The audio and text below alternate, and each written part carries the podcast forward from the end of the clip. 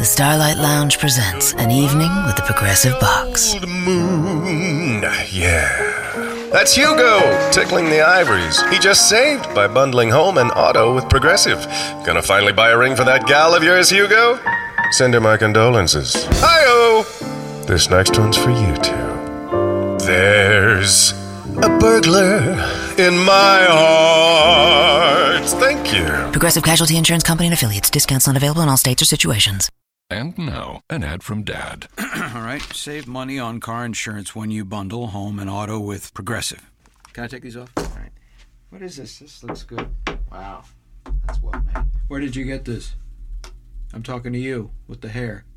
Yeah, where did you get this? It's good stuff. That's solid. That's not veneer. That's solid stuff. Progressive can't save you from becoming your parents, but we can save you money when you bundle home and auto. Progressive Casualty Insurance Company affiliates and other insurers. Discounts not available in all states or situations. Welcome, everyone, to episode 125 of the NBA podcast. I'm Bryan Toporek, and today we're going to talk about the top contenders in the NBA and if we're nervous about them heading into the playoffs. Before we get underway, wanted to remind you that you can follow us on Twitter at the NBA Pod. In our bio, you can find our Twitter handle, so give us a follow as well. You can also find us on iTunes, so please subscribe, download, leave some five star reviews. We'd love any feedback. And until the end of the month, we're being hosted on FanRag Sports, so check them out on Twitter at FanRag Sports and for their NBA stuff at FRS Hoops with a Z. Again, a reminder that come next week, we will be hosted somewhere else, so subscribe however you are doing it already, uh, iTunes or whatever Android app you use, because after Monday we will not be on FanRag. With all of that said, joining me today, as always, is my very stable genius of a co-host, Morten Jensen. How's it going, Mort? I can't wait. Get to Old Navy for the biggest sale of the year. Up to 60% off all back to school styles for kids and baby. Get flip flops for 2 bucks, graphic tees for 4 bucks, shorts for $6, and jeans for $8. Right now, get the best kids styles at kid size prices. Just 2 4 6 and $8. Can't wait to wear it? Buy online and pick up in store free today. Up to 60% off all kids and baby styles now at Old Navy and OldNavy.com. Valid 729 to 811 select styles excludes in-store clearance. For Creed 2. you finally got through all of the Rockies? Oh, not, not finally. We just forgot to talk about it last time. I saw every movie from Rocky 1 to Creed, Yep. um, one movie every night. Yep. I just went through it. Um, so, yeah, that was something. That was a week. you. Yeah. Uh, yeah. Uh, I, I never want to see Rocky 5 ever again. No, Rocky Five is terrible. I, I warned you about that one. You did, absolutely, but I had to. You know, you, Yeah, you- right, You just right, right. you have to. But you But- had the you had the benefit of knowing that that wasn't the final Rocky. At least, like imagine people. Well, I Oh forget when that came out, but like you lived with that for like twenty years. 1990, that's- yeah. Yeah. but- okay, so like fifteen years. You're like, is that the last time we're going to see Rocky? Like that travesty of a movie. Yeah. So at least you only had to wa wait one night to see him come back and return to glory. Yeah, no, it was it was interesting. Next up, you know, is Rambo because I've never actually I, I haven't I, I just was never on the Sylvester Stallone wagon at any Yeah. point. So uh, I, I have to see if there's a streaming service out there in Denmark that delivers all the the Rambo flicks. If not, I might have to go shopping. Now, Yeah. I now I just want to get through it so I can add that to my IMDb page.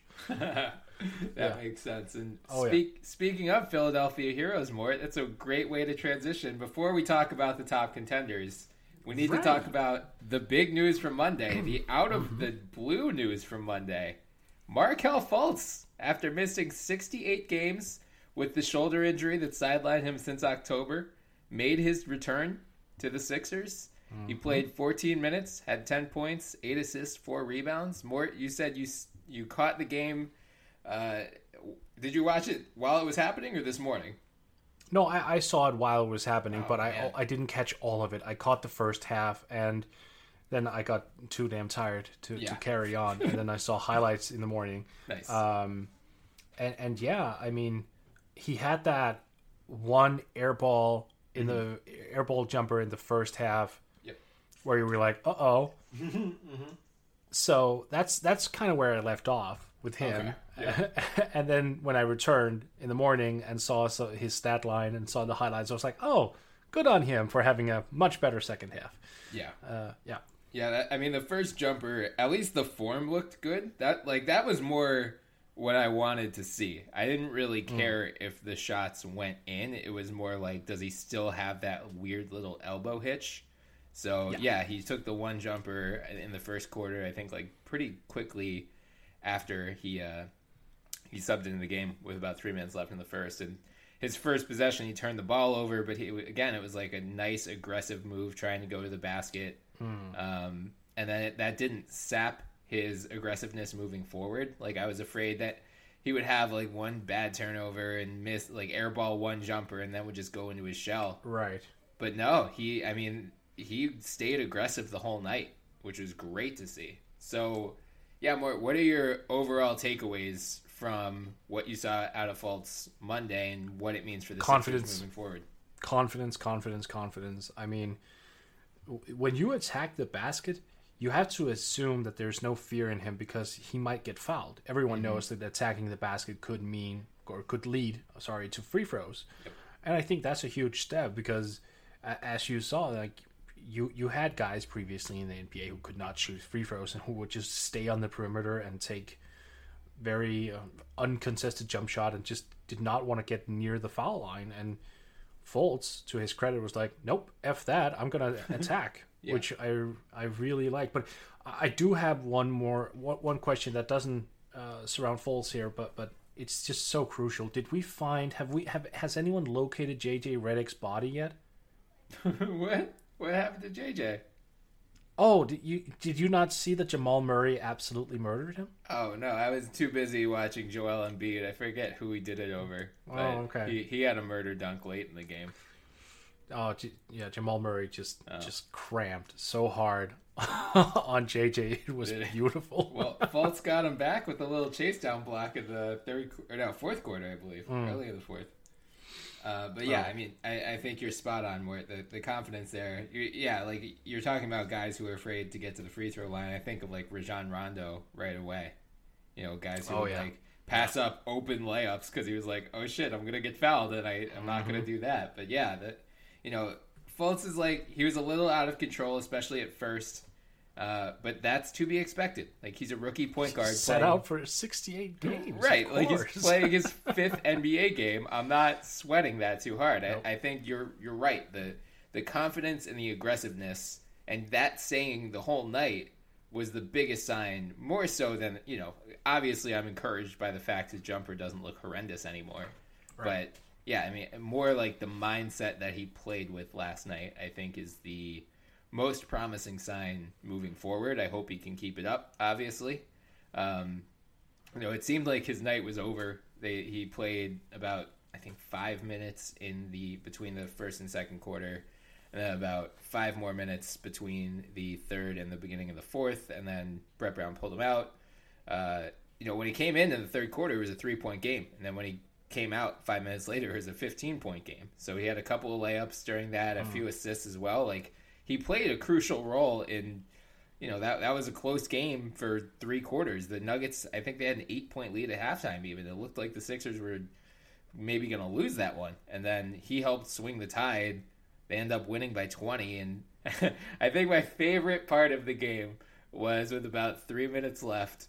You could just you hit first. There was a "We Want Fultz" chant, but then all the people in Philly started doing the Vikings. They do the little skull chant where they, they raise their arms and do that, which we appropriated with Nick Foles earlier in the year during the NFC Championship game.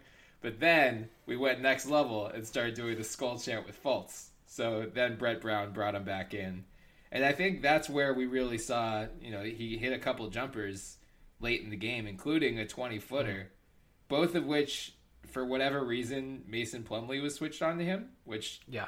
that's that's certainly a coaching strategy. I don't know if it's a good one, but it's it is a strategy. Uh, but I'm encouraged by the fact that you know he saw that he's like this dude's not going to be able to keep up with me, so I'm just gonna you know dribble to my spot and pull up without hesitation. Yeah. Yep. So So- it's going to be interesting to see, you know, what the hell happened in those 68 games and in the summer. I mean, at some point, we are bound to get a story out there that really details what happened because the the reports that we've had right now are very conflicting. Yeah, I mean, I don't know if we're ever going to get the full story there. Like Kyle Neubeck of Philly Voice had a really good story back in mid I know he February. did, yeah. Yeah, um, which is honestly, I'm guessing that's the most detail we're gonna get out of him. I like Fultz after the game. A couple reporters asked him about the shoulder injury, and he just didn't say anything. Um, and Stephen A. Smith, and all of his blowhard glory, put him on blast for that today. Which, whatever. Like I, I don't care. I mean, Does you know- Stephen A. Smith still, you know, exist? Right. I didn't yeah. know. If Yeah. a dumbass shouts in the wood, can anyone hear him? Mm. Um, yeah, I, I don't really, you know, I would love to know the full details, but we're probably never going to find out. And if it, if this is a blip on his successful 15 year career, I don't particularly care. Like, it's, Right. you know, ultimately it was, Yeah. you know, it, yes, it was mostly a lost season, but the Sixers have still won now 43 games. I mean, they they've defied expectations really throughout the entire season. Um, I mean, it just wouldn't be a Philadelphia 76ers rookie. right. Yeah. If he didn't miss a majority of his rookie season. Apparently, yeah, Yeah. that's just tradition at this point. I mean, yeah, look, you wanted uh, Mikal Bridges. I mean, poor Mikal, ready to miss the entire first year. Yeah, what freak going to afflict him in the next three months? It's a good question. Uh, before we move on from Fultz, though, more, what do you think his return means moving forward for the Sixers, who are, you know, they've already clinched a playoff spot. They're jostling for home court advantage, at least in the first round. Still could move up to the three seed if they beat Cleveland. Uh, they have a game in early April that will probably be Right. the decisive move there. So, how much do you see Fultz helping them in the playoffs, if at all? Oh, I mean, look, before Marco Bellinelli and Ersan Ilyasova came on board, I think it's fair to call Philadelphia's bench bench for absolute trash. yes, it, correct. it was it was really bad. So there was really no level of depth. Now you have Bellinelli, Ilyasova, who's given that bench a huge jump. Yeah. Add Markelle Fultz to that second unit. Now you've got something. Now you've got some legitimate depth. Um, not something that necessarily rivals Toronto's depth, no. but it's not. You know, it's not dimensions off anymore. Yeah, I mean, right. the The bench before the All Star break was oh, twenty six. six. atrocious. it was twenty sixth in terms of points per game, and had a bottom ten net rating of minus three point two. So they moved up slightly since Bellinelli and mm. Ilyasova arrived, but they still were like league average to below league average. I think they were around league average in points, and then still a little bit below in net rating.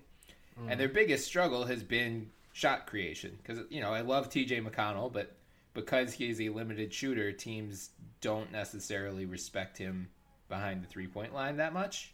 Yeah. I think Fultz, you know, Denver was giving him space. I think teams are probably going to adjust and force him. They're going to start playing him like Ben Simmons or like TJ until he can prove he can hit that open three pointer. But I mean, he he just showed the passing gifts he showed Monday night were, I mean, highly encouraging. Like, Yep. he hit. I mean, he had a behind the back dribble pass to Embiid that led to free throws. He hit Covington and Redick for a couple of threes.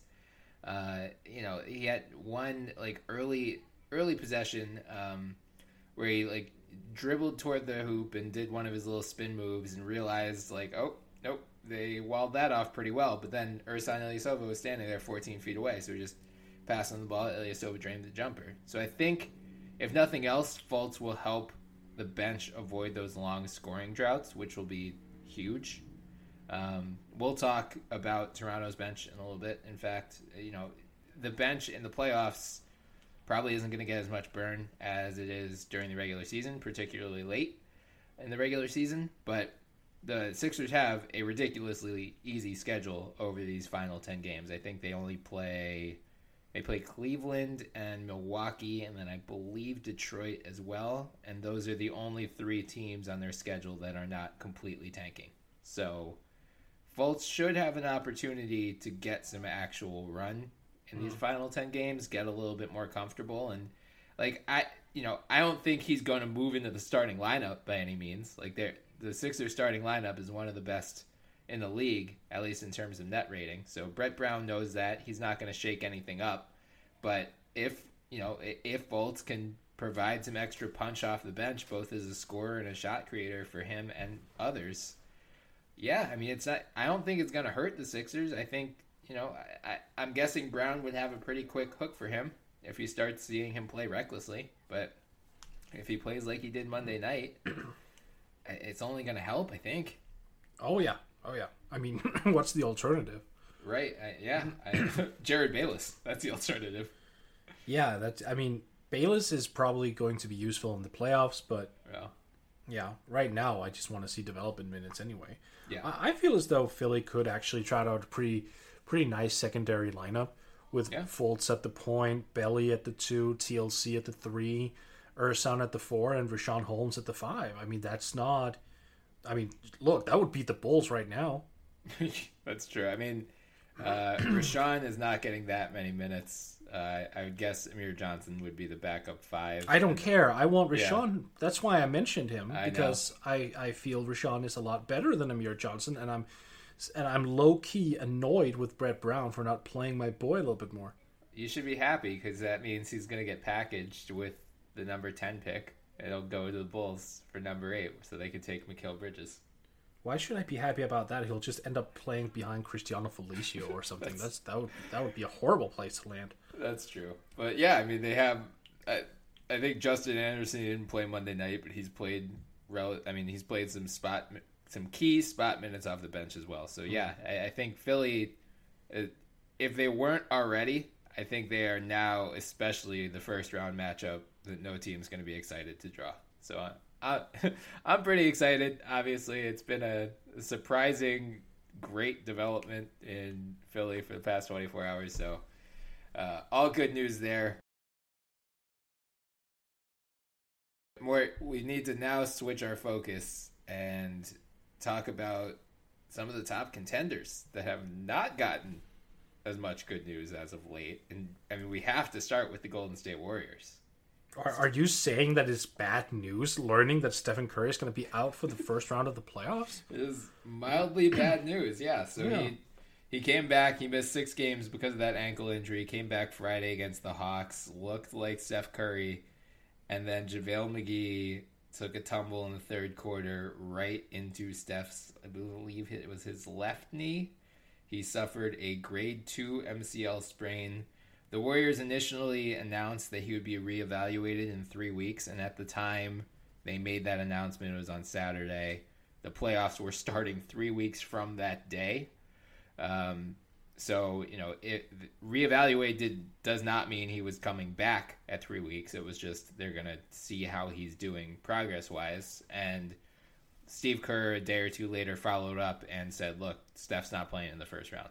It's just you know he he didn't like officially rule him out, but he he set the expectations that Yeah. he is not mm-hmm. playing in the first round. It a grade two MCL sprain usually takes about six weeks to recover from. So yeah, I mean, he, not only will he probably miss the first round, but he's most likely going to miss some of the second as well. Um, they're also, you know, the Warriors we mentioned in recent episodes that they're also banged up with their other stars. KD's got the rib injury.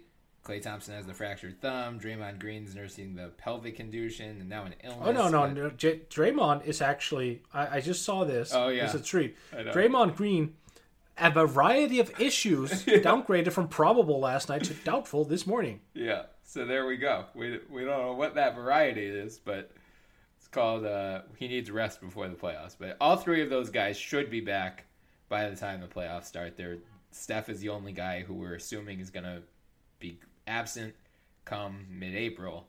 But Mort, how nervous are you about the Warriors now that you know, assuming Steph missed the first round? Do you think they're at risk of a first round upset? No, that's probably a little bit too aggressive, but I, it does make them human. Yeah. I feel. Um, so whoever they end up meeting, unless it's been written in stone yet, I don't think so. Right? No, no, yeah, they, they uh, I mean, they're they're going to be the number two seed no Two, matter what. yes, but number we have seven. yeah, we have no idea. I mean, the, mean, the That's Pelicans. Utah right now. Uh, Yeah, Right? well, the Pelicans are fifth. They're tied with the Spurs at 43 and 31. The I mean, the Thunder are only a half game ahead of them at 44 and 31, and then Minnesota and Utah are both tied at 42 and 32. So it Yeah, but but if we stick with the current of Utah, right, who's got the league's I want to say best defense at this point in time, um, I mean, and without having the luxury of Curry around, they could take two games, couldn't Yeah. they? I mean, I, I, I. This might be dumb, and like I fully acknowledge that this. Could Well, we are dumb. My face, but like I think, depending on who they draw, I do think without Curry, they there's at least a road for them to be upset in the first round. And I agree that Utah is probably their worst matchup in terms of like who I would be most scared of if I'm a mm-hmm. Warriors fan. Oh yeah, I think if, I mean, I don't expect Kawhi Leonard to come back this year, and even if he does, I you know he's missed so much time. We just don't know what he's gonna look like. I, he's not gonna be the Kawhi Leonard of old, most likely. Like he's not coming back and playing forty minutes a night. So you know, if I'm a Warriors fan, ironically, I'm rooting for the Spurs to fall to seven, just because we've seen the Warriors demolish the Spurs without Kawhi before. right. I, you know, I at first I was like, well, Minnesota's interesting because you know Jimmy Butler's going to be back soon. He's had basically two months off to rest, but now I'm realizing, like, yeah, but the rest of the Timberwolves didn't. The rest of the Timberwolves have been run into the ground in the meantime because Thibs refuses to play his bench and has been playing Wiggins and Teague and Yeah, it's bad. and It's really Towns bad. like 40 plus minutes a game. Mm-hmm. So I think they're probably just going to be out of gas by the time the playoff starts.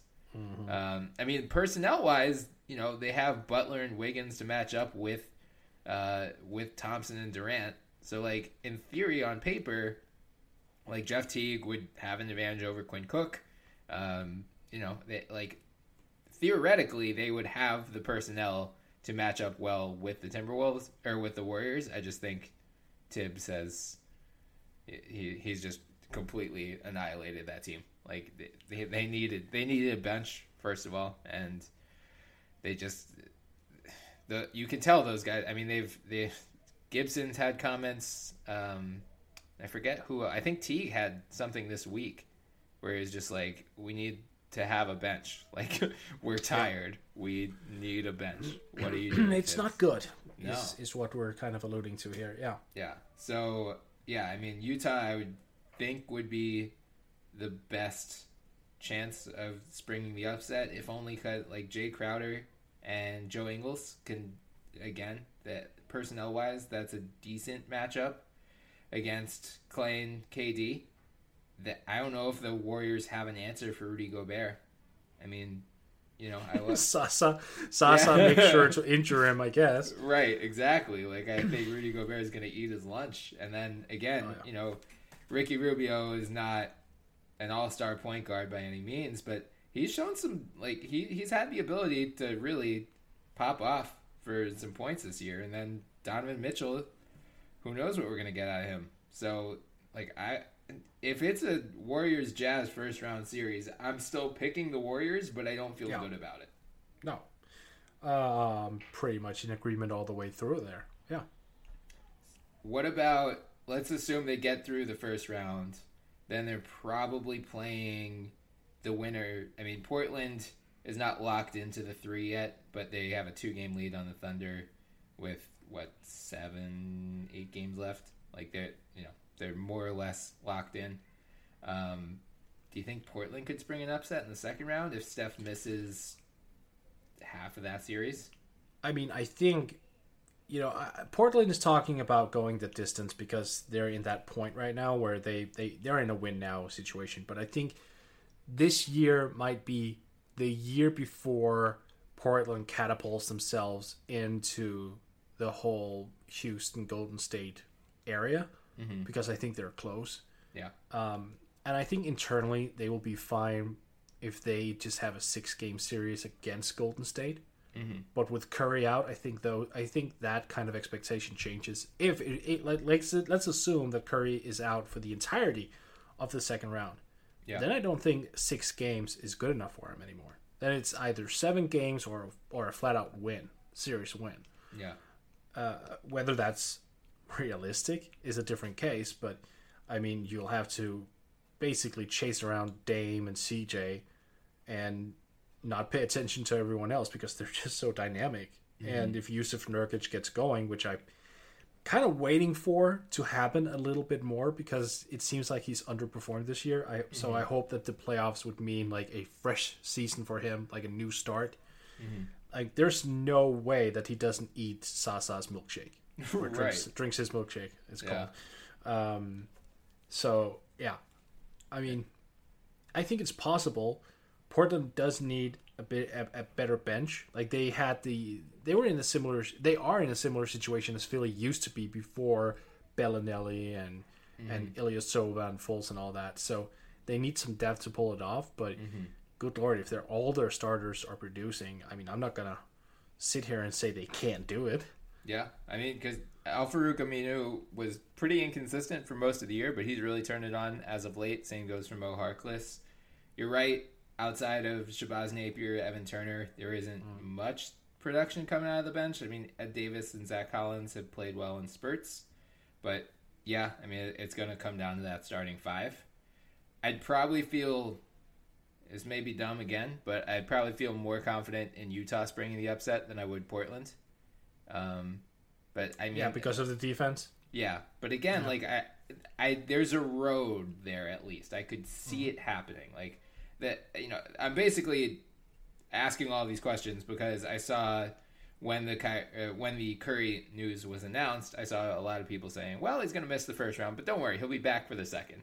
And I was like, "Well, what if there isn't a second? Like all of these teams in the West in that three through eight race have basically been in the playoffs for a month. Like it's it's been win now since the All Star break, basically. So like Yeah, and the Warriors have not had that mentality going in. So yeah, right. So like they're conditioned for this type of uh, atmosphere, whereas mm-hmm. the Warriors are like they're all just banged up and they're gonna have to get back on the court soon. Uh, I mean, you know, chemistry is not a huge issue for them, but like uh, I don't know, they they feel more vulnerable than I think most people seem to be willing to acknowledge. And again, they might just destroy whoever's in their path because Kevin Durant might just go off for 40 a night.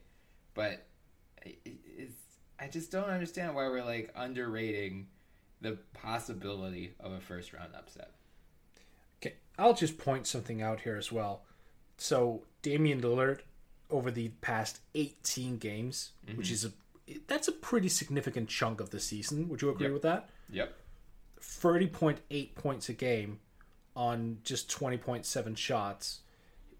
I mean, this dude, it's 92% from the line, getting to the line damn near 10 times a game. Mm-hmm. Only two and a half turnovers in that time frame. I mean, he's playing MVP caliber basketball at this point in time. Yeah. And if that transitions into the playoffs and he delivers this type of production, like you can't get away with Quinn Cook on on Dame Right. or Shaun Livingston. Right. I mean, what do you do? KD? I mean, I, I'm not sure what you even do.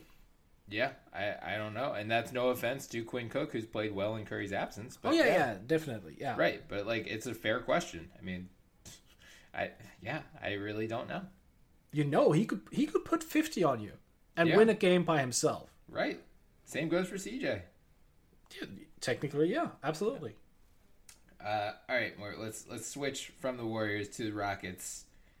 Luckily, no huge injuries to report there. I mean, Chris Paul has been nursing a little hamstring injury, but it doesn't seem like it's all that serious. I think he's he was at least questionable to play Tuesday night against the Bulls. If I mean, if I'm the Rockets, like why why? Don't bring him back. Just let him No. recover. The Bulls, they Yeah. playing the Suns on Friday. No, just like This is a holiday. Yeah. yeah, yeah, come on. But I mean, otherwise, they have they've lost. I think I looked this up yesterday. Yeah, so they were thirty four and wait no, they were thirty and twelve against the. They lost against the Clippers on January hmm. fifteenth. They were thirty and twelve. Since then, they have gone thirty and two Yeah. over the last two months of the season. Their their only losses were a two point loss at the New Orleans Pelicans and a three point loss at the Toronto Raptors. Any concerns about this Rockets team going into the playoffs? No. Yeah. Nope. I, I'm pretty confident they'll make a lot of noise, and I maintain that they are they are the team to beat at this point. Yeah. Um, as as weird as it sounds, Yeah, I mean, Yeah. especially with the Curry injury, for sure. yeah, yeah, yeah. I mean, and and, and maybe even without it. Yeah, yeah, I know. We we both were saying Rockets and Warriors was closer than a lot of people were giving credit to, even before the Curry injury. But yeah, I'm I'm hundred percent with you. Rockets should be the favorites to win the NBA Finals as of this moment. Um, I mean, Yeah, not not saying like they're bound to do it. right. Just so we make it clear to people out there, we're not saying that this is definite definitely going to happen. But at this point, they just they appear to be the better team. They're hungrier as well. I mean, I, I know that that's like an emotional stance that you can't quantify, but w- uh, when when when they were asked about the 60 wins, they were just like, I don't care. Yeah, We don't care. That's that's not important. right. Screw screw the 60 wins. I mean, championship. You're not worried about Chris Paul having never made a conference finals. You don't think there's a curse. Oh, come on. Screw those curses and all that. Look, this time around, he has a center who right now is averaging 14 and 11 and two blocks in just over 20 min- 27 minutes a game. Yeah. Look, Clint Capela is out of this world, and we do not talk enough about this kid. The thing is, though, like we were talking about, we had an episode uh, in regards to restricted free agents because he's going to be a free agent this summer, and like because of the setup that they have in Houston, he is awesome, but he needs to have these type of guards as CP3 and James Harden to really be able to to uh, utilize the open space that they provide. So I I doubt that anyone else is going to throw big money at him if they don't have like an all NBA type point guard. So I'm looking forward to Houston just keeping this guy maybe a little bit cheaper than we expect, and him just developing further into like the best damn center in the league. Yeah, I mean, uh, well, I'm not gonna go that far. No, no, you know what I mean, like in the Yeah, yeah, ballpark of that because Yeah, he's yeah, so yeah. good. I know, is. I know. Yeah. I that's blasphemy because Joel Embiid is there. I Well, know. Towns and Cousins and Davis. Oh, but but no, until Towns actually learns how to play defense, I'm not Yeah. really concerned, Bryan. well, until Towns stops playing 45 minutes a game. Plenty of time to learn defense, Bryan. I guess so. Yeah, I mean, the I guess the only concern about Houston on my end is like we know what they're trying to do, right? You're go- you want to go offensively, you want to hit threes and shots close to the basket. The Spurs had a formula last year where they guarded those two types of things very well and funneled. They, they just left mid-range shots open, and Houston refused to take them for much of that series. Luckily, now they have Chris Paul, who has made a career out of those shots. So I'm not. I was just about to interrupt Yeah, like- you and go with that. Yeah. so I'm not I'm not especially concerned there, but you know, I could see a team gumming up a game or two against them and forcing them to adjust. But at this point, I would be very surprised if Houston at least did not make the conference finals. And as you said, Mort, I think they're they should be considered the favorites to win the NBA finals as well. Now let's move to the East, where we also, Ugh, like Curry, we got some bad news in Boston. Uh, Kyrie Irving, he left in a game on March 11th due to left knee soreness, missed a couple games. Then we got word that he was going to get a second opinion on his knee.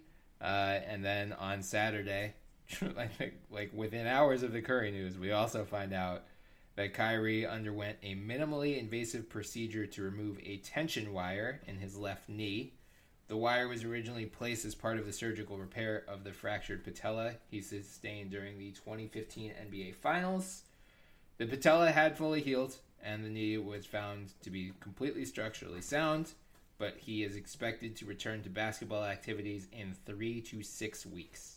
And based on that wording, again, return to basketball activities does not mean he's going to be back playing, you know, suiting up in a Right. in a playoff game. So we haven't gotten word. Eh, you know, the Celtics, unlike Steve Kerr, have not definitively ruled him or effectively ruled him out of the first round, but in my mind, he's likely to miss the first round or at least much of it. Yeah. I'm going to ask the same question I did with the Warriors, Mort. Do you think the Celtics are in danger of a first round upset? Oh yeah. Yeah. Oh yeah. Yeah. Yep. Look, if I'm Boston, I'm just looking at this season and going, whatever happens, that's fine. Yep. Like if they theoretically, even if they get swept in the first round, mm-hmm. doesn't matter because of all the injuries. Just does not matter. Look at it as a gelling year. You know, all these new new guys coming together, and then next year when Gordon is ready and Kyrie is is ready, and they might have gotten Marcus Smart off the roster, which I think will help them eventually. Even though he is fantastic defensively, but at that price tag, I'm not sure that's going to be a, enough. Right. Uh, uh, then I just think next year is is the is the better year to just look at it and go, you know, this is going to be the season where we really just become the, the the dominant force of the East. Yep. Because then, then they've had a year. Everybody knows everybody. There won't be these tensions. Hopefully, Gordon Hayward doesn't go down again. And Yep. yeah.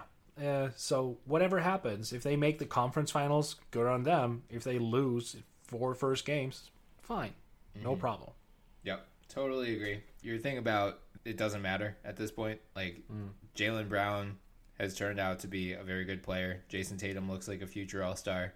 Like they they got, you know, given the circumstances they were dealing with from opening night, I would say this season probably went better than anyone could have reasonably expected. They're fifty one and twenty three without Gordon Hayward. Like they Yeah. very well could have been flirting with 60 wins. I mean, hell, they're going to flirt with 60 wins already. Like, they could have been a 60 win team with Gordon Hayward in the lineup. So, yeah, I mean, ideally, Kyrie will come back and maybe they can make a run once he does. But right now, they're, you know, the, the, the race in the East is still cluttered as well. Right now, the Bucks are seventh at 39-34. The Heat are a half game behind them and the Wizards are only a half or a full game up on the Bucks, so they could they could move up. Actually, I mean they're two and a half behind the Pacers, so the Wizards are probably going to be sixth or seventh. But like one of those three teams, Washington, Milwaukee, or Miami, is most mm-hmm. likely playing Boston. Milwaukee would be an absolute nightmare matchup. But Would I mean, they though? I'm so glad you mentioned them. Um, look, I had them as that as well, but when you look at their record Yeah. and the ups, up and down season, I mean, how I, I'm is that the team in the league this year that's underperformed the most compared to expectations I would say and talent? Charlotte. mo- Charlotte probably beats them. You think so? I mean, look, before the season, I looked at Milwaukee as going, oh, they could win 50. Yeah, uh, yeah. I think you and I both pegged them as a top four team. Yeah, I mean, look, th- this team with that level of talent, and they're 39 and 34 without, you know, Giannis missing a missing a lot of time. Like, what's he's, he's missed five games. Khris Middleton has not missed a single game. Eric Bledsoe has 62 games under his belt now after the trade. They're mi- they're missing rookie of the year Malcolm Brogdon though. They, that they are, and they and they got Jabari Parker back pretty late. Yeah, So obviously, yeah, there are some issues, but still, 39 and 34, I still expected a lot better. yeah, I, really did. I did too. But I think you know, looking at them last year, they were kind of they, they just floated along. We're in that same boat. They were forty two and forty, and then Hmm. come the playoffs, like they put a real damn scare in the Raptors in the first round. So They did, but they didn't. I mean, they didn't win. Yeah. And if this that if that's the same situation this year, I wouldn't be surprised if Milwaukee's front office is going, okay, that's two years in a row where we've kind of floated about, given someone a scare in the first round, but really haven't gotten ourselves eh, further. So, I would I wouldn't be surprised if this disappointment of this season leads to some changes next year. Yeah, I wouldn't either. I just think Giannis in the playoffs is terrifying, and no no team. Oh, should be- Giannis is terrifying regardless. Even Right. when he's on 60 minutes, you're terrified because of looking at him. Yeah. Yeah, so Oh, uh, yeah, I mean, going to own everything for the next 10 years. Right. So yeah, I mean they, they've you're right. They've definitely been inconsistent and have underperformed based on talent. But I think the talent is there for them to string together a pretty damn good series, especially with you know Kyrie most likely out. Marcus Smart most likely out. Uh, Eric Bledsoe, we don't talk enough about him too, but he's a damn good point guard, and I think he would eat Terry Rozier's lunch. With all due Oh, yeah. respect to Terry Rozier. Um, Yeah. So yeah, I mean, I, I really think any one of those teams could pull off the upset. Like the Wizards will get John Wall back soon. The Heat, I mean, it feels like smoke and mirrors with them a lot of the time, but they're good. Like they just they don't have any one true superstar, but they just have like eight or nine really legitimately good players, which makes them kind of harder to beat. Like it's not like Toronto last year where you shut down Lowry and DeRozan and they their head falls off. Like Miami, if you shut down Whiteside, all right, cool. Like Tyler Johnson and Josh Richardson and uh, James Johnson can beat you. So, one thing here about Miami, right? Mm-hmm. Because as you just alluded to, they have no superstar. Yeah. The Heat right now are projected to having zero picks in this draft. Hmm. Zero picks. Oh, And- the Goran Dragic trade. Huh? Yeah, exactly. Oh boy. So when you look at that and you go, oh, they have like the roster with all the role players just ready. They just need like w- someone who's featured, like a mm-hmm. superstar. Not having draft picks is just, oh, that is just not good planning. Yeah. Because that entire team is just there waiting for someone to step up and go, "Oh, hey, hi, I'm a star." And everyone there, you're you're there for me. I mean, I have spot up shooters, I have defensive oriented guys, I have rebounders, I have hard screen setters, I have everything. Mm-hmm. Yeah, it's it's quite unfortunate. That- yeah, that is, I guess they wanted Hassan Whiteside to be that guy, but yeah, he's just yeah, not the silence there. is deafening. Yeah, Yeah, no, yeah. and and getting Dwyane Wade back is it's fun and all, but right. I mean, he's had some good offensive explosions. Like he single-handedly killed the Sixers one night, but Yeah, I know, but but, But yeah. you know he's thirty six, so right, right, right, right. yeah. Yeah. Well, I, I'm glad we agree that Boston is in real danger in the first round. Uh, Let's move to the Cavs. Mort, we, we've talked about them recently, so we don't need to go too far in depth on them. But again, they're they're in a battle for the number three seed. They, in all likelihood, I, I mean, they're not going to play the Sixers in the first round. It's probably going to come down to Indiana, maybe Washington, maybe Milwaukee. Do you think any of those teams have a chance to knock them off? I mean, yeah, honestly, because I'm kind of concerned. LeBron is doing everything he can at this point just to keep the team alive and afloat, and he is, uh, I believe, still a human being potentially, In theory. and in theory, and and human beings tend to get tired at some point. Yeah. when they ex- assert themselves for so long, and he has for quite a period of time. And there's not really a whole lot of help in that rotation. I mean, Kevin Love has come back and and produced pretty fairly, but not as like a second fiddle. Rodney Hood has just been abysmal, mm-hmm. honestly. Larry Nance has been good, but he's low volume, so I, I could see a first round upset there. And I'm glad we talked about it because you right before we started recording, I told you I had a hot take trade. yes. Okay. So a, a lot of parameters have to be there. Oh boy. Okay. No, but yeah, but like we, you and I have talked about this at length that LeBron is probably more inclined to leave this summer, right? Right. Okay. So imagine him wanting to go to the Spurs. Like, let's mm-hmm. say LeBron just said, you know what? Screw it. I just want to have a couple years under Pop just to see what it is like. Just what I want to experience the best coach of all time. Mm-hmm. And let's say that on the Spurs end, you you learn that Kawhi just does not want to return to San Antonio. And remember, if LeBron leaves, he leaves. Like there's no way, you know, you, you get anything for him. And the Spurs don't really have the cap space. So a sign and trade LeBron for Kawhi straight up. Oh god damn it. No, but like think about it. Kawhi insists he does not want to re-sign with the team. He does not want to return. Uh Yeah, I mean I think both teams would do it. Yeah, But I but think- I'm just saying that could be fun. I think Sarah the sound you you just heard is Sarah blocking you on Twitter forever. I know, I know, but I I know, and I apologize to Sarah. Okay, no, I don't, but close to it. No, but it's it's an interesting you know, thought experiment though, because LeBron, I have to assume, would be interested in playing for Pop. He loves Pop. Yeah, right. And if Cleveland bows out in the first round, he would definitely want to go somewhere mm-hmm. where you know you have an established culture. And with all the unknowns of Kawhi running about, come on, get with me on this one. No, I'm, No? I'm not. Oh. I'm not not caving.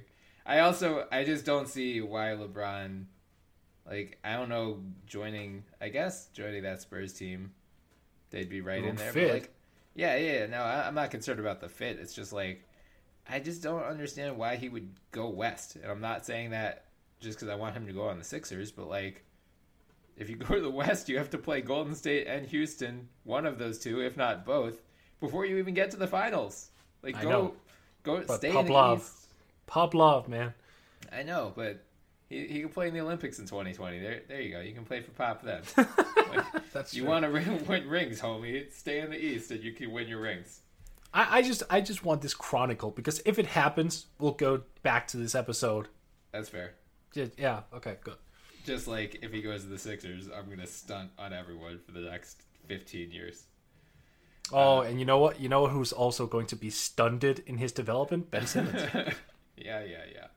All right, but on the Cavs note, I mean, I, I mean, we've talked, you know, I think a couple episodes ago that our biggest fear out of them was inconsistency. Since that episode, though, Kevin Love returned and has looked like he missed no time at all. Like he's been great since coming back, and they've picked up big wins over Milwaukee, over Toronto. Mm-hmm. That that Toronto game was a playoff game. Like that was, was. an excellent game on both sides. So, you know, they've won six of their last seven, four of which came against Phoenix twice, Chicago, and Brooklyn. So I'm not taking too much stock in that. But I, I, I feel more confident about Cleveland right now than I do Boston. Like, if Cleveland gets the three, I think they're in the conference finals no matter what. I mean, yeah, I, I too feel more confident in Cleveland than Boston, but I'm just saying that Cleveland, given that the, the the way that they're using LeBron right now and playing him that many minutes, Yeah. just is kind of concerning. Uh, I wouldn't be like if he has just one of those games where he's tired and can't produce, they lose. Yeah. He has to be on you know the A plus LeBron James scale caliber greatness, whatever you want to call it, for them to win at this point. Take Yeah. him out of the equation, and they become what, like a twenty three win team. Yeah, and I mean the problem for them is they have a game a game lead over the Sixers right now for the three seed. You're gonna want both of those teams are desperately wanting the three seed, so you can avoid Toronto until the conference finals. But as I mentioned earlier, Philly has an absolute cakewalk schedule the rest of the season. Cleveland, on the other hand, they are at Miami Tuesday night, back to back at Charlotte Wednesday, then have a four game homestand against New Orleans, Dallas, Toronto, Washington, at Philly next Friday, and then close out with a home and home against the Knicks. So, I mean, they, they have a bunch, like, you know, Miami could be tricky. New Orleans is very much playing for something as well. Oh yeah, they I think they're gonna drop the, the one against the Pelicans. Yeah, and then like Toronto, I I think those guys are going to go all out again. I think they mm-hmm. want to set a tone. Washington, same thing. Like and Philly, like all of those teams have something to play for. The only ones that don't on their schedule are Charlotte, Dallas, and the two games against the Knicks. So it makes me nervous if they slide to the four, and frankly, it should make Toronto nervous too, because that would suck if whatever team. I mean, I think Toronto and Cleveland are the two best teams in the East right now, with Kawhi or with Kyrie sidelined. Hmm. So it would suck if those two teams have to play in the conference semifinals, and whichever team in the two three bracket just gets to kind of march its way to the conference finals um, uncontested, provided that the Celtics go down. But yeah, I mean it's it's gonna be it. You know, everyone's talking about the Western Conference playoff race, but the East has some pretty fascinating implications as well, especially with the Kyrie injury. So there, there's a lot to monitor there uh, in the coming days and weeks as well. So Mort, let's move now to the Raptors Any big concerns there for you? Nope. Nothing at all. Not sure what that should be. DeRozan is still healthy. Kyle, Yeah. Kyle Lowry is still healthy. Serge Ibaka is still healthy. Jonas Valanciunas is still taking threes. I'm I'm digging what they're doing. So here are my two concerns for them, and neither of them are that big. Like again, much like Houston, I think Toronto should be favored to make it out of the East and make it to the finals. With all due respect to mm-hmm. Cleveland and what they've done, I think Toronto has proven itself as the best team in the East this year. Two things do worry me though. One, I fear a reversion to the isolation hero ball kind of play that they had last year when they are in close games in the waning moments. I saw a little bit of that in that Cleveland Toronto game the other night. It felt like Kyle Lowry and like ball movement kind of died out uh, on a few possessions, and if they revert to that at the worst possible time, uh, that could be an issue. And then we've talked Right, about but hasn't that hasn't that been a concern all year though? Like yes, hasn't that been in the back of your mind at all? But like when you asked me if there's any concerns, I was thinking outside of you know what everyone is concerned about, which is what you just said. Yeah. No, I, I mean, yeah, it has been, and they've, you know, they're 74 games in, and they've proven Yeah. most of the time that they're they're good and they're sticking to the system. But I think that is, uh, you know, it's an underlying lish- issue, at least worth, as you said, keeping in the back of your mind. Oh yeah, absolutely. No, in that case, I agree with you. Then I have that concern. I was just thinking about okay, if you have any new concerns, because that one I feel has been a thing since the start of the season. Even when they mm-hmm. changed their offense, you you just you're still like, I have to see them prove it in the playoffs. Right. Until they I, they've delivered that, I'm still cautious about it. But I mean, look at them right now. If if you disregard that concern, they're just bloody excellent. I oh mean, yeah, yeah. right. I, this is again, it's not a enormous concern because I I think they're the best team, and I don't think we're gonna see that. But you know, it, the fact that I saw a little bit of it in that Cleveland game, at least, like raised a minor alarm. Um, and then the other thing is that you know we've mentioned repeatedly how damn good Toronto's bench is, but as we've also seen in playoffs past, a lot of teams adopt a Thibsian approach once the playoffs roll around, and starters go from the low 30s to the high 30s or even the low 40s in terms of minutes.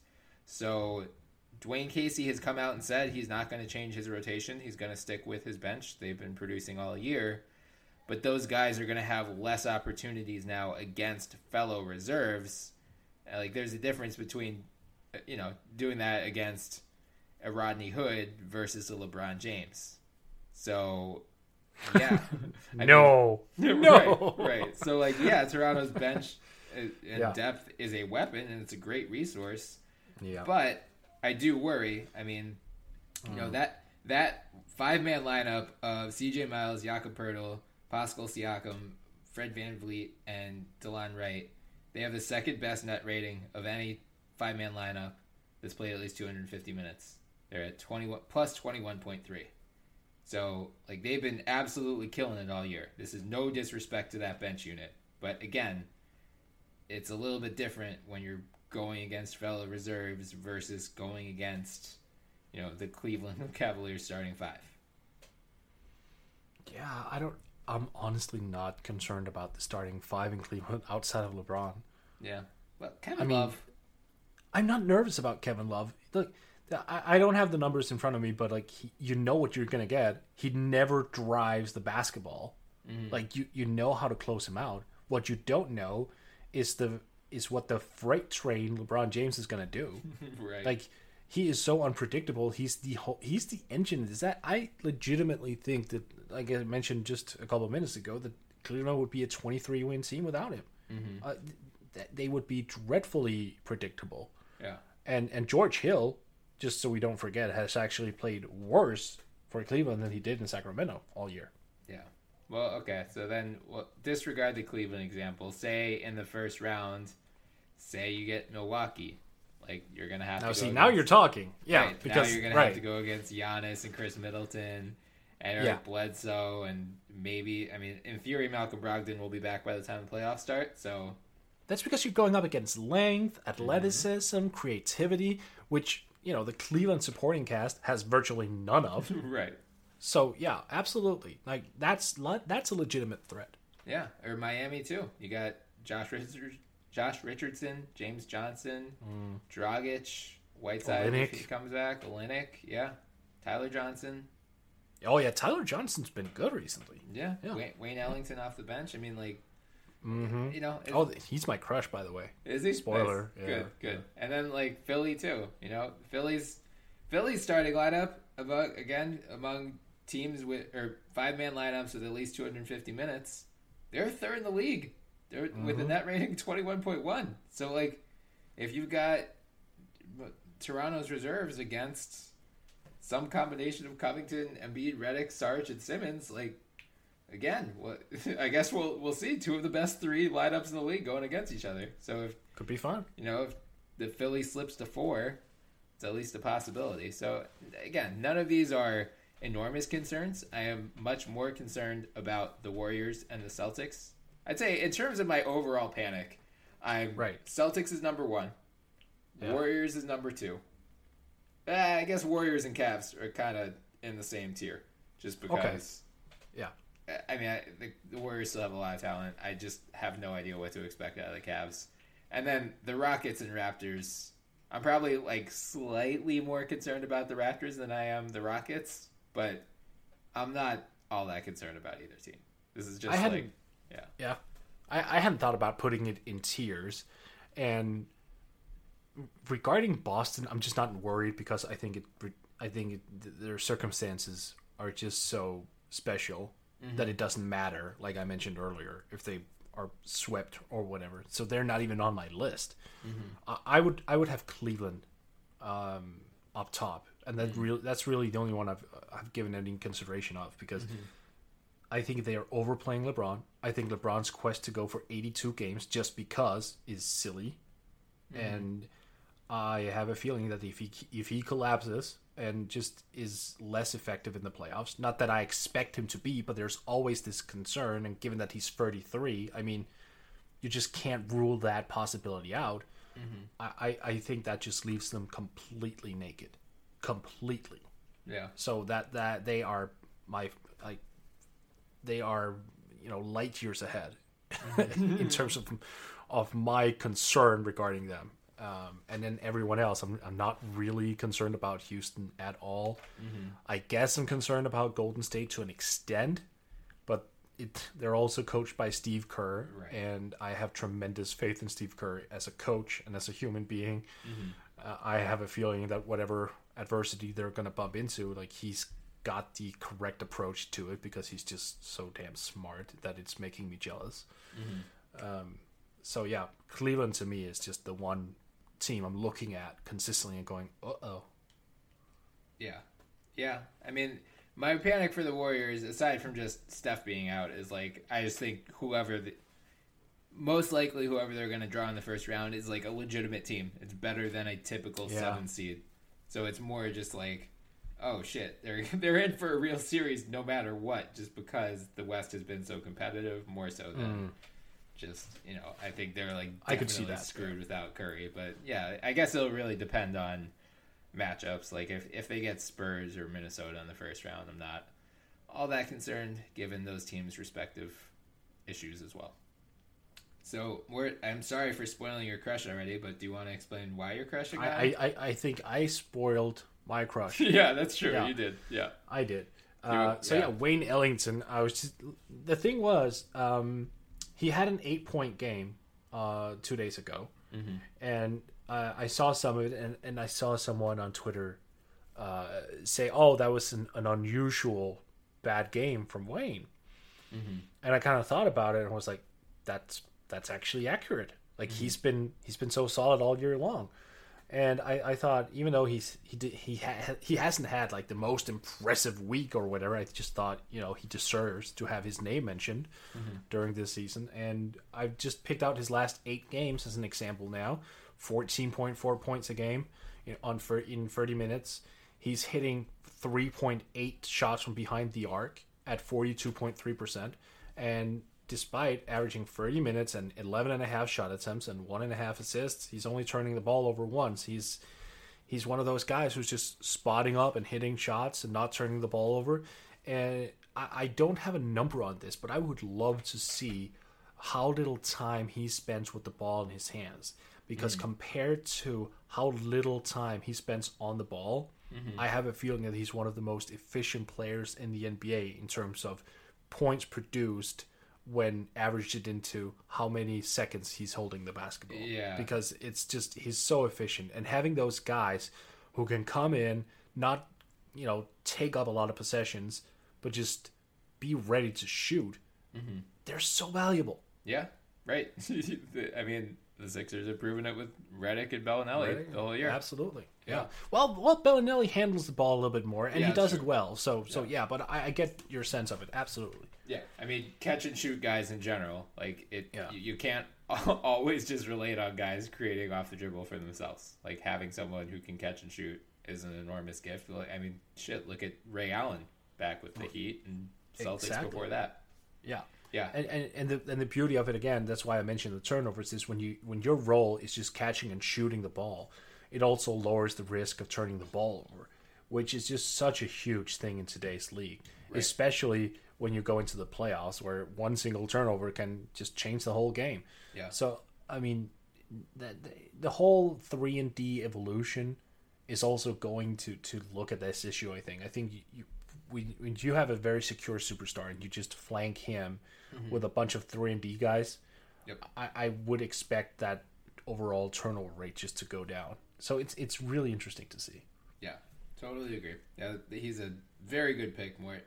Um, I think I need to cheat. Actually, I was gonna do one guy, but I think that we need to do two.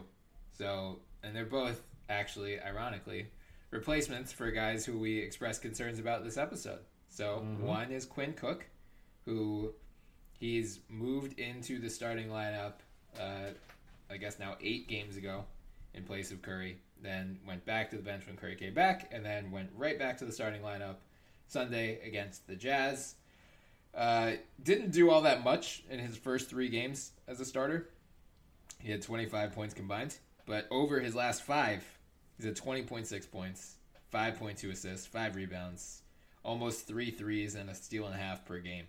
So, you know, we expressed concern about Curry being gone uh, in this episode, but if Quinn Cook continues to produce at that at this rate, it's going to be less of an issue. That said, I mean, also KD and Klay Thompson and Draymond Green have been out, so he's not going to continue to produce at this rate when those guys come back.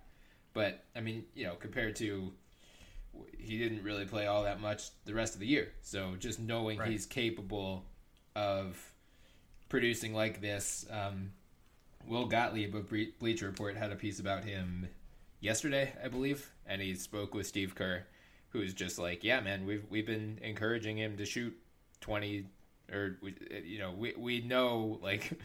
Based on our personnel right now, you need to score 20 or 25 a game. Like we've been encouraging him to shoot, and Cook has said like that's been huge for his confidence as well because he bounced around the league the first couple of years. He's mostly been in the D League, played really well there. I think he was a two-time D League All Star. Um, so he's you know he's been successful over the last couple of years. He just hasn't found a place to latch on. And then he was saying like going to the Warriors, you're just like trying not to step on anyone's toes because you're playing with four All Stars. Um, so for like Steph to be, Steph, he had some quote about like Steph told him like I don't care if you're zero for 25 on that 26 shot, don't hesitate, just pull up. And Yeah. for like for Steph to be delivering that message, you know, he Quinn Cook could be a real X factor come playoff time for the Warriors. So shouts to him. Shouts to him. Okay, before you reveal your next one, Yeah. I just want to because you just mentioned Quinn Cook's last five games. Yep. Now, and you just read the stat. I'm just going to repeat it because people might have forgotten. Yeah. 20.6 points a game, five boards, 5.2 assists, 52% from downtown downtown on five and a half attempts in 37 minutes. Okay, that that's that's an all star line right there. Right. But in those five games, that was only his 34th to 38th career game. Hmm. Now, what's interesting about that, had that been a rookie who over a five game period had averaged those numbers, Twitter would have gone absolutely batshit insane. Yeah. Called this guy a huge Hall of Famer, started like breaking off you know the team that he played for just to rebuild it around this guy. Mm-hmm. But because this is a person who's bounced around, the, the, there isn't like a similar response. Like you look at the age, oh he's 25, oh he's bounced around, he was signed to training camp deals, he played in the G League, he was, you know, in summer league and whatnot. Mm-hmm. Then these type of players are forgotten, mm-hmm. and I hate that they are because it just proves that there is value to be found in those guys. And Yeah. I want the I want NBA teams to pull the trigger on these type of guys more so than go back to like some old washed up players during the summer and go, "Hey, Mister twenty year old vet, Right. like, do you want to come here for the veterans minimum? Don't screw that. Look at look at what you've got. Yeah. Look at those players you can find. And I remember, like, I'm just gonna pimp our us too because you and I were all in on Quinn Cook last year. We said some some team should sign mm-hmm. this guy. We wanted Quinn. We did not understand why Quinn Cook was not given a proper chance somewhere. Yeah. Look at what's happening right now, Right. and that's for the defending champion. Yeah. So, NBA teams out there, just go find these guys. They are out there, Yeah. crying out loud. Yeah, I mean the, the Warriors signed him to a two-way deal, and we saw this with Tyrone Wallace with the Clippers earlier this year. Exactly. Yeah. Yeah, like there is talent out there, and hopefully these two-way deals. We've seen a couple huge success stories this year, so hopefully that continues to facilitate that type of development moving forward. But Right. yeah, I mean, in this first year of these two-way deals, you know, uh, the Warriors and Clippers are sure as hell happy these exist now. I'll say that much. Mm-hmm.